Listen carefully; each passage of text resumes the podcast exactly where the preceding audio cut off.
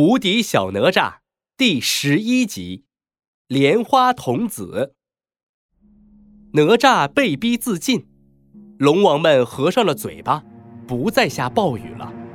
飞回龙宫之前，龙王恶狠狠地对李靖说：“事情还没完呢，你们要记得给我进贡童男童女，听见了没有？不然要你们好看！”哼。说完，东海龙王摇了摇尾巴，带着其他龙王飞回了龙宫。没过一会儿，天上的乌云就散了，太阳出来了，陈塘关的洪水也退去了，一切恢复了正常。李靖抱起哪吒，哭了起来：“我的孩子呀，你太可怜了。”这个时候，天空中降下一道金光。金光里飞出了一只仙鹤，这是太乙真人的仙鹤。仙鹤飞到了哪吒身边，驮起哪吒，在天空中飞了三圈。一个声音从远处传来：“李将军，我是太乙真人。哪吒出生的时候曾拜我为师，现在哪吒含冤而死，我有办法让哪吒复活。”我现在就带他回金光洞。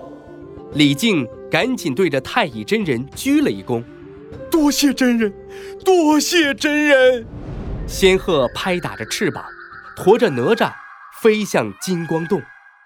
这个时候的龙宫里正在举办盛大的宴会。龟丞相敲起了锣，虾兵蟹将跳起了舞。东海龙王举起酒杯，对其他龙王说：“哈哈哈，多亏了大家，我才能打败哪吒，报仇成功。来来来，我们要开心的庆祝一下。哎，这都是大哥厉害。哎，对对对，我们只是帮忙。哼，不教训教训那小子，他还以为我们龙王是吃素的呢。”东海龙王端起一坛酒。咕咚咕咚，喝了个精光，东海龙王的脸变得红彤彤的。他一边打嗝一边说：“呃，等到我，呃，等到他们供奉上童男童女之后，呃，我再请你们来吃大餐。”好，好，好，谢谢大哥。来来来来来，继续喝酒吃肉。仙鹤驮着哪吒。飞到了一座高耸入云的山上，山上有一个发着光的山洞，一个白胡子神仙从山洞里走了出来，他就是太乙真人。太乙真人摸着哪吒的头，慈祥地说：“哎，哪吒，哪吒，你是个勇敢的孩子，因为反抗龙王而丢了性命，为师。”会帮你复活的，太乙真人望着哪吒，心想：“嗯，要让哪吒复活，还需要到五莲池采一些有法力的莲叶和莲藕才行。五莲池啊，在一个非常遥远神秘的地方。”太乙真人挥了挥手，一朵白云飞了过来，他坐上了白云，朝着五莲池飞去。飞了三天三夜，太乙真人看见远处有一个池塘，发出了五颜六色的光芒。终于到了，这就是五莲池了。太乙真人采了一些莲叶和莲藕，飞回了金光洞。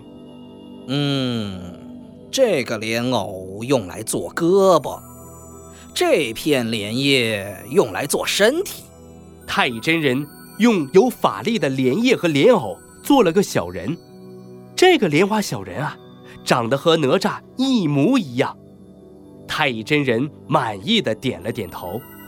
嗯，哪吒要复活，首先就需要一个新的身体，这个莲花做的身体就很好。太乙真人盘腿坐下，闭上了眼睛，嘴里密密麻麻的念了起来。他的两个手掌运起了气，从哪吒的身体里飞出了一个金光闪闪的气团，这个呀，就是哪吒的灵魂。太乙真人的手掌就像磁铁一样，把哪吒的灵魂吸了过来。突然，太乙真人大喝一声：“哪吒不成人形，更待何时？”他的手掌用力一推，哪吒的灵魂就飞进了莲花小人里。莲花小人全身闪烁着金色的光芒。太乙真人飞到了池塘的中央，池塘中央有一朵巨大的莲花。太乙真人捻着胡子念起了咒语：“莲花开，仙气来；莲花开，仙气来。”巨大的莲花慢慢的张开了花瓣，就像一张软软的床铺。太乙真人将莲花小人放在了莲花里，莲花慢慢的合上了。太乙真人点了点头，说。现在就等着莲花童子哪吒复活了。